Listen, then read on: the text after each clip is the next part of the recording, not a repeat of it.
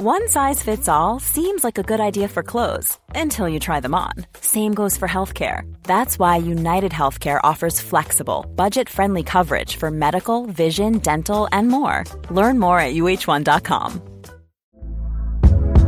Hey there, it's Michele Norris. I'm host of a podcast called Your Mama's Kitchen. When I travel, I'm usually looking for a way to find a taste of home when I'm not at home. And one of the things I love to do when I am at home is entertain. And Airbnb allows me to do that. When I was in California recently, I rented a house that had a great kitchen. And when we were sitting around the table, we were all thinking, we're in someone else's house. Someone could be in all of our homes as well. If you have a home, but you're not always at home, you have an Airbnb. Your home might be worth more than you think. Find out how much at airbnb.com/slash host. This is Little Atoms, a radio show about ideas and culture. With me, Neil Denny. This week, Romesh Gunasekera on his latest novel, Suncatcher.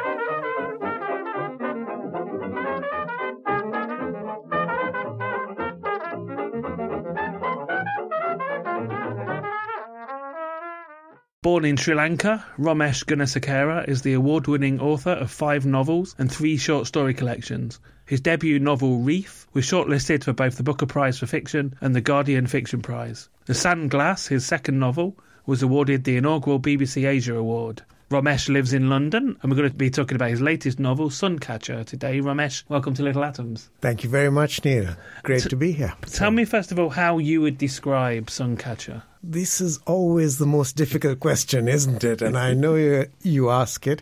Well, Suncatcher is about the friendship of two boys, young boys. Kairav is the younger one, Jay is the older one, and they come from very different backgrounds. And the novel is about Kairav discovering a new world that he had hardly dreamt of, and slowly, in the course of a brief friendship that lasts six months or so, discovering the fault lines of that new world and learning how to cope with it. And then the novel is set in it's 1964 in Ceylon as as was. Yes. Um, this is before you know the the change to, to Sri Sri Lanka Lanka. in the early 70s and before the civil war. Um, but it's set at a particular time of political upheaval in the country, which we'll, we'll go into Yeah. in a while. Reef, your first novel, was set roughly a similar time in, in Ceylon, a little bit later. Yeah. Um, that novel was it's the 25th anniversary of Yeah. of that novel, and I wonder if setting it in a similar time was a was a conscious decision. It was, yes. Um, but there were two things pushing me towards this, to writing this book. One is that it's been in the background for a very long time, probably since I ever started writing centuries ago, as it were. And uh, the story of the difficulties and the impact of early friendship was something that that's been on my my mind. And you know looking back at things that I've scribbled over the years I I know that even in the very early years even before I was published I was you know scribbling poems or stories that had something of this story in it. So it's been around for a long time. I didn't have a way of writing it. And then I wrote other books but the second push for this one to come now I suppose is really the last book I wrote which is a book called Noontide Toll and that's set much more recently, um, though now time has passed. It was set in the immediate aftermath of the end of the, the war in Sri Lanka. And that was a very crucial, critical time, a traumatic time. And I wanted in that book to, in a sense, engage with that moment, which I think isn't often done and wasn't certainly done at the time. So it was a book written quickly to, in a sense, engage with the immediate aftermath and how you deal with this traumatic thing that's happened.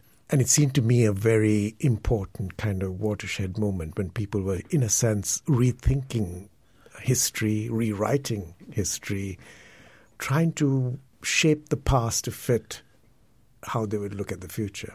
So when I'd finished with that book, I thought I'd like now to go, you know, I'd like to actually, in a way, leave that world behind and try and try to go somewhere else. And I thought I'd like to go back to a period before the war started, before it was really even on the horizons, as it were. And then I suppose this, this old story that I wanted to write also came back to me. And the 60s was when I was growing up. And so I thought I'd go back to that time and try and explore how society as it was then, as I remember, remembered it, and as I could find out about it, no, what was in that society that could have possibly, was it going to lead to anything like what it actually led to? And I was sort of, you know, I could have set this novel any time in the 60s. It could have been 68, it could have been 62. But as I kind of thought about it and looked into it, 1964 suddenly became, it kind of beckoned me and said, this is the moment to concentrate on. And as as you say, we'll talk about it later, but it suddenly be, it seemed to become actually quite a pivotal moment. And the pivotal moment in sort of grander terms is of course to do with, with the left wing movements in Sri Lanka, in Ceylon as it was then. But I mean this book is really the book about the two kids, the Yeah. two boys, and they're, you know, they're 12, 14, that sort of age, and they're not thinking about the politics. No. But I wanted to see how that world impinges on the growing person. And in a way, I think for me anyway, this book has become not only about friendship, but about the growth of political awareness. I'm sure I didn't have political awareness when I was that age, but I know people do now, you know, for what for all that people say, uh, I think you know the political awareness has actually come down in age over the years, and so I think that's that's really really interesting. against that backdrop, the political backdrop, there's a again a more personal traumatic event that is the sort of heart of of this story, which we obviously we won't give away. Yeah. Um, but Kairav uh, is our narrator, he's a first person narrator, and he is telling this story, recalling this story from a distance, Yes. you know, from a from a point in the future. Yeah. And so again, you, you mentioned that you know the previous book was about you know ideas of the retelling of Yeah. history. Yeah. Um, you've written often, you know, not least in Reef, about ideas of you know memory and Mm-hmm. forgetting. And so again, here this book is. You know, telling the story deliberately choosing to tell the story Yeah. from a point in the future inevitably means that again, it's it's it's looking at themes of of memory. Yes, it, it is. It is partly partly shaping that, but it's also in this case. I think Kairav is perhaps doing something that I'm doing as well, which is trying to hang on to a past that mm-hmm. is disappearing. We all do it in different ways. Sometimes we want the past to disappear. We don't want to hang on to it, and you know, even childhood for a lot of people is a thing that rather leave behind. It isn't always a, a happy period. But in a way, I guess, as a writer, one is committed to the past. That is part of the business of writing. One of the reasons we write is to have this access to things that have moved on. And writing, you know, is invented to try and kind of stop the passage of time. For me, I suppose in this story, Kairav is realizing that actually his whole life is somehow affected by what happened when he was very young, uh, when he was at this formative age, I guess. And he learned a lot from the experience. Uh, he learned a lot from the friendship. He learned a lot about himself and how to, in a sense, cope with the traumas of, of life or the difficulties of life. And this business about memory and forgetfulness, I suppose, you know, Sri Lanka has changed hugely from the 1960s. Um, I've been thinking about this, not least because I've been talking about this book and writing a couple of pieces about it. But simple things like, you know, the population has doubled since the 1960s. It's a, you know, it's a very different place. A city like Colombo, uh, where I grew up, you know, again, population is hugely different, and it's a, you know, it's now a metropolis. It wasn't those days. There hardly any traffic in those days. But what you remember of that is really very unreliable and very difficult to get at. And um, in a way, I wish I had written this book maybe 10 years ago when there were people I could ask about, you know, things that I remembered. You know, was it really like this or like that? But actually, by the time I started writing it, and by the time I felt free enough to, in a sense, work the material, those people that I would have gone to were no longer around. You know, friends had passed away, parents aren't around, and the contemporaries that I can get in touch with and, and ask about it don't seem to remember the same things. And that kind of sense of a vanishing world was something that I kind of wanted to grab hold of. And Kairav feels the same way. And there's a very simple kind of example. There's a there's a very vivid memory I have um, of watching fruit bats fly in the sky over Colombo. And I know as a kid I used to watch this regularly because me and a friend, a bit like Kairav and Jay, would look at this sort of thing. We were interested in these sort of natural phenomena, and it, it was just a remarkable picture in the sky of these bats flying in this regimental line.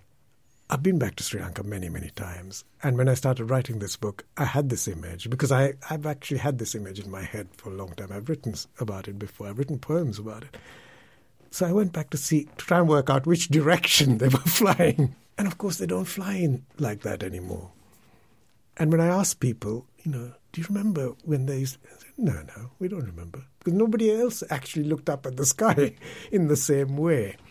Um, so it's just to try and kind of capture those sorts of things and make a story out of it. I was going to ask you this sort of towards the end, but as we've, you know, it's sort of relevant now, as well as, you know, memory, as well as this being your memory that you're recalling of these stories, and you mentioned like, you know, people not being around any longer. You also, you obviously haven't lived in Sri Lanka for, for a long time and, yeah. and, you know, you've written a lot about, not yeah. always, but, you know, yeah. often your, your stories are about, you know, Sri Lanka. And I wonder about just this idea of writing about a place from a distance as exile is, you know, probably too strong a word, yeah, but you know, yeah. But you know, looking back at a place that where you no longer live. I think I think it's it's useful. Put it that way. What did Joyce say? Um, I think it was exile, uh, silence, and craft. But distance is valuable. But distance is elastic, and I think all writers, and you know, I don't think this is going out on a limb or anything. I think all writers use distance. It's just the distance could be the distance we have right now between here and the road out there. So when you're writing, you're actually you're not you're very very rarely writing in the moment. You're very rarely the turner who is tied to a mast painting the storm in a storm. No, there are writers who do that. Reportage, I suppose, sometimes is, but not always. But most of the time, it is retrieving stuff and reliving it, and that distance is there. And in my case, I suppose that distance geographically is a long way, but imaginatively it isn't. You know, and sometimes for me, I mean, over the years, as I've written this, these books, I suppose, you know, Sri Lanka is just at the end of the Piccadilly line. You know, you just get on the Piccadilly line, Finsbury Park, get off Heathrow, and a few hours later you're there. So it's no, you know, it's not a big deal. Let's talk about Kairav in a bit more detail. Who okay. is he? You mean is he me?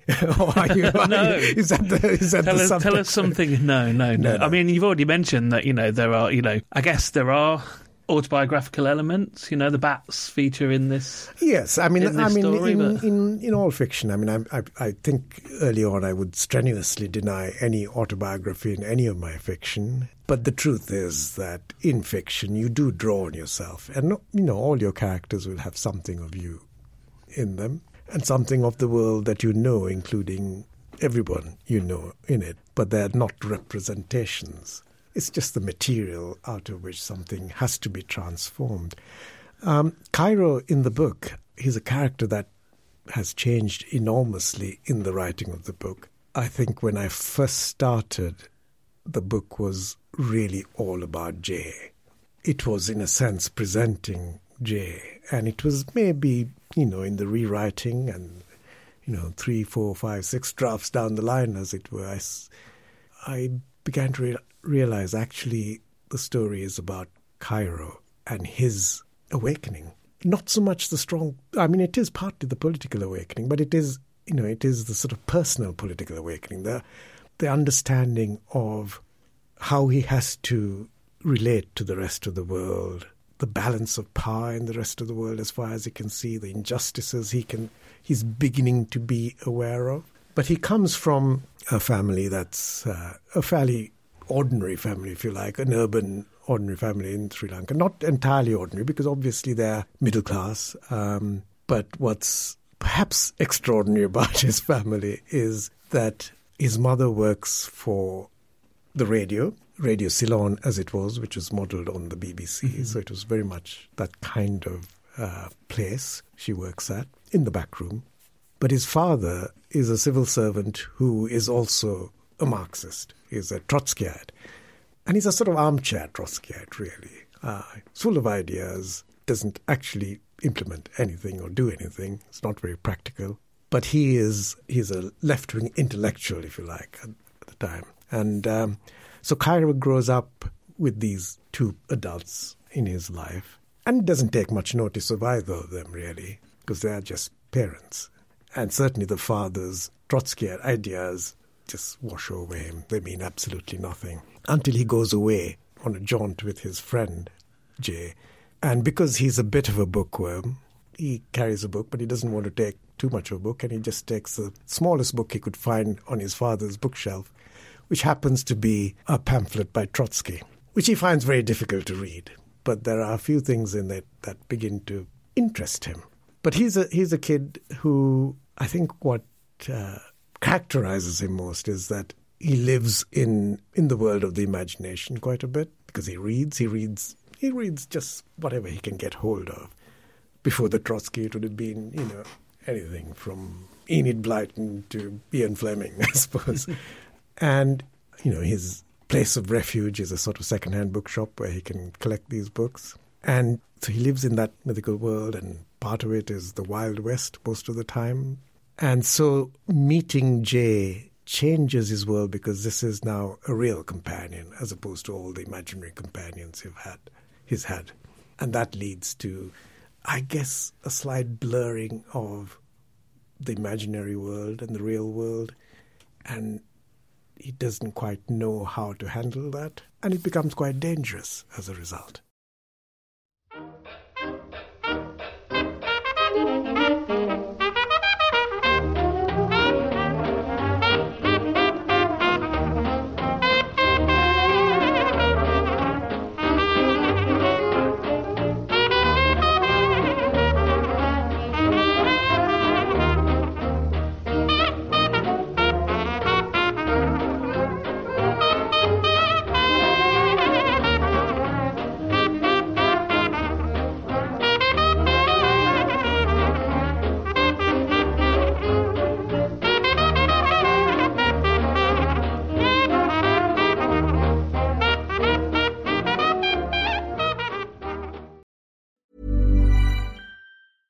Hiring for your small business? If you're not looking for professionals on LinkedIn, you're looking in the wrong place. That's like looking for your car keys in a fish tank.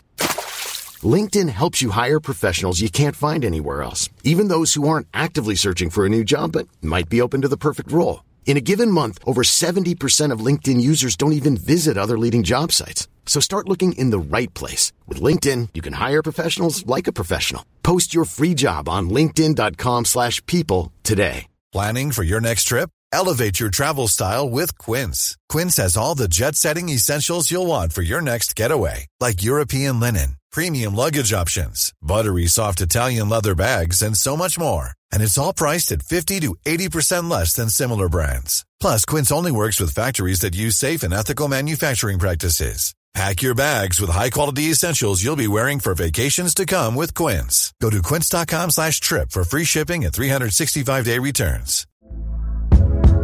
Hey there, it's Michele Norris. I'm host of a podcast called Your Mama's Kitchen. When I travel, I'm usually looking for a way to find a taste of home when I'm not at home. And one of the things I love to do when I am at home is entertain. And Airbnb allows me to do that. When I was in California recently, I rented a house that had a great kitchen. And when we were sitting around the table, we we're all thinking, we're in someone else's house. Someone could be in all of our homes as well. If you have a home, but you're not always at home, you have an Airbnb. Your home might be worth more than you think. Find out how much at airbnb.com/slash host. You're listening to Little Atoms. I'm Neil Denny. Today I'm talking to Romesh Gunasekaran and we're talking about his latest novel, Suncatcher. And Romesh, I want to move us on to talk about Jay. So Kairav Yeah. meets this boy, um, is immediately Im- impressed with him, and they become, you know, sort of. It's a fragile friendship. I won't say firm friends. You know, it's, it's a sort of spiky friendship. And Jay comes from, well, you know, Kairav. They're not poor. He comes from a solidly Yeah. middle class background, but Yeah. but Jay's family are at a at another level again. Yeah, he comes from a very privileged and wealthy family, but he's, I guess, he's uh, he's a rebel and a maverick, and he just does what he likes, and he doesn't have any sort of airs about him or anything. He he just takes things for granted. But his passion, I guess, or his what's alluring about him, I think, is his relationship with the natural world around him. So he has this talent, I suppose, to relate to the natural world with, with the animal world, as it were. And you know, in my mind, he's he's a, he's a mixture of I don't know. Um, could be Doctor Dolittle at one I know, or Gerald Durrell or someone like that, or Tarzan. You know, it's for Kairav. He's that kind of a mix of person that um, Kairav is just completely floored by. He just doesn't know how this is possible. And Jay, in a sense, takes him under his wing, almost as if another pet, in a way, I guess. But he's, in a sense, trying to teach Kairav all that he knows about the world, about the natural world. And he is desperately fearful, I think, about the future of that natural world. I mean, something we recognize now the future of the natural world, the, the vanishing world, and how one needs to protect that, that wildlife, uh, the rewilding of places, and so on. But he just intuitively feels that there is a danger to this world that he cherishes and that he knows so well. So he, you know, unlike you and I, perhaps, I don't know, maybe you are a birder for all I know. am a birder, as it you are- happens, yeah. well, in that case, you would know how important it is to be able to name things. Mm-hmm. If, and if you can't name them, you very rarely see them. I think this is what people tell me. And I'm beginning to to understand that. And Jay is the boy who can name every plant, every bird, every animal that's around. And he's teaching Kairav this because he feels that he has to save his environment, Colombo, from losing its wildlife. And he feels terribly agitated about this. And he sees everything that the adult, adult world is doing threatening this natural world. Whether he's right or wrong is something that we will make up our own minds as we read the book, I guess.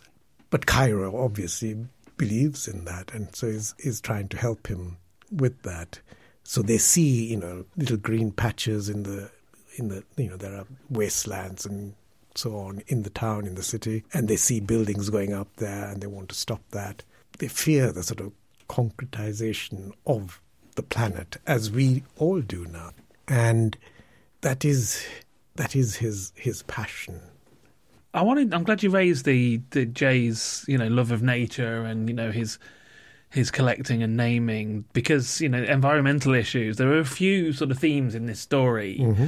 um, that were relevant to the Colombo, the Ceylon Yeah. of the 1960s, Yeah. but also have sort of modern re- relevance now. Obviously, environmentalism is one. Um, there's you know ideas about the sort of suppression of the press or Yes. you know fake news. Um, the rise of the right is a is a is a theme of this story. Again, all of these things are you know the backdrop to the stories of these two boys. And I just wanted to go back to to Kairav's father. There's an interesting moment here in, as you said, for the left in Sri Lankan politics at, at the time. In that, as I understand it, the you know the Trotskyists in Sri Lanka at that time basically this was the you know the largest collection of Yeah. the uh, of Trotskyists in the world at Yeah. that time, and they Yeah. were you know through various sort of alliances and, and machinations were like close to power at this time. Again, perhaps something that's uh, that's possibly well, I a- know. a- I mean, I mean, a, you know, relevance it- to today. I thought I was ri- writing a book in a remote time, and I remember, you know, just the other, you know, before it came out, I was I was just explaining to someone describing it, um, you know, pretty, pretty much reading out what the front flap is, and there's they were nodding away, saying, you know, oh yeah, it's set now, is it? You know, because it is very much, very much those those issues, and you know, yes, the Trotskyite ideas coming back, uh, the the left, in a sense, um, socialism, which was out, not mentioned for many, many, many years, is now talked about, and in 1964, yeah, in Ceylon, it was a very, it was a very politically really interesting moment because that party, the LSSP, let's not go into what all these stand for. It's it's mind-boggling, but uh, was actually the, also the largest party in the country and and the oldest one, and uh, a very powerful one.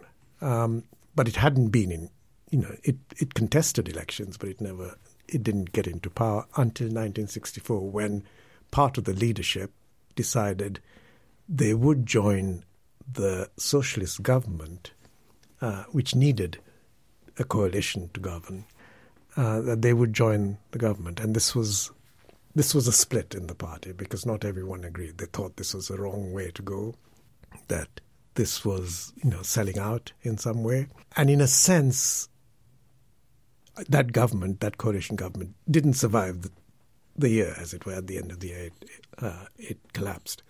But that was the high point of that party, in a sense. They came into came into power, or part of it came into power, and after that, it never really regained regained ground. It had to be transformed. It transformed completely, and in a sense, the left, the, what might be called the ultra left, uh, took a different form, which ended up really we go back to, I suppose, the end of my first novel, Reef, uh, which is comes towards um, 1971 uprising, the Marxist uprising. But that uh, you know, that's a different story entirely. Um, so 1964, you know, I began to see as really quite a pivotal moment in that sense.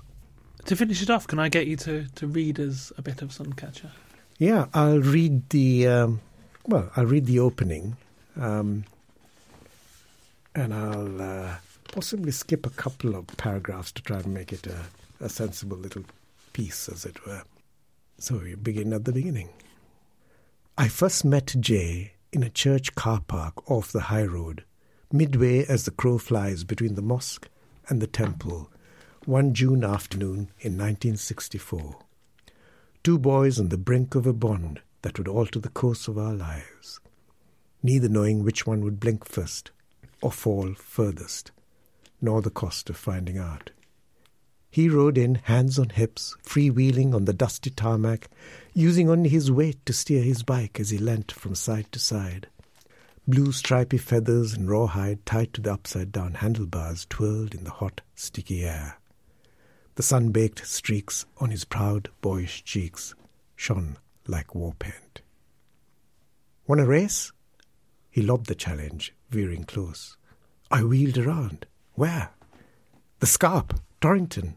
Jay stretched his long, slender neck, more like a swan than an eagle, strands of damp hair playing across his open face. If you dare. Been down that, I said. From the beginning, I lied although it might have been the steepest slope in my part of town.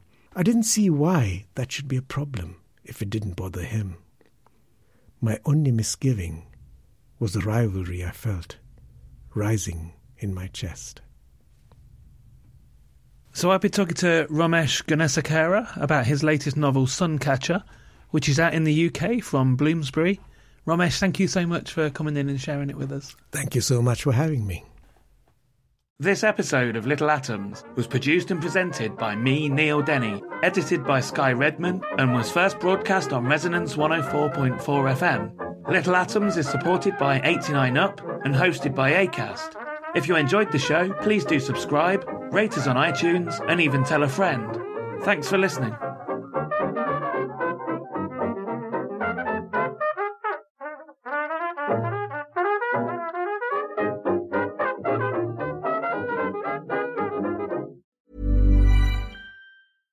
Hey, it's Paige DeSorbo from Giggly Squad. High quality fashion without the price tag. Say hello to Quince.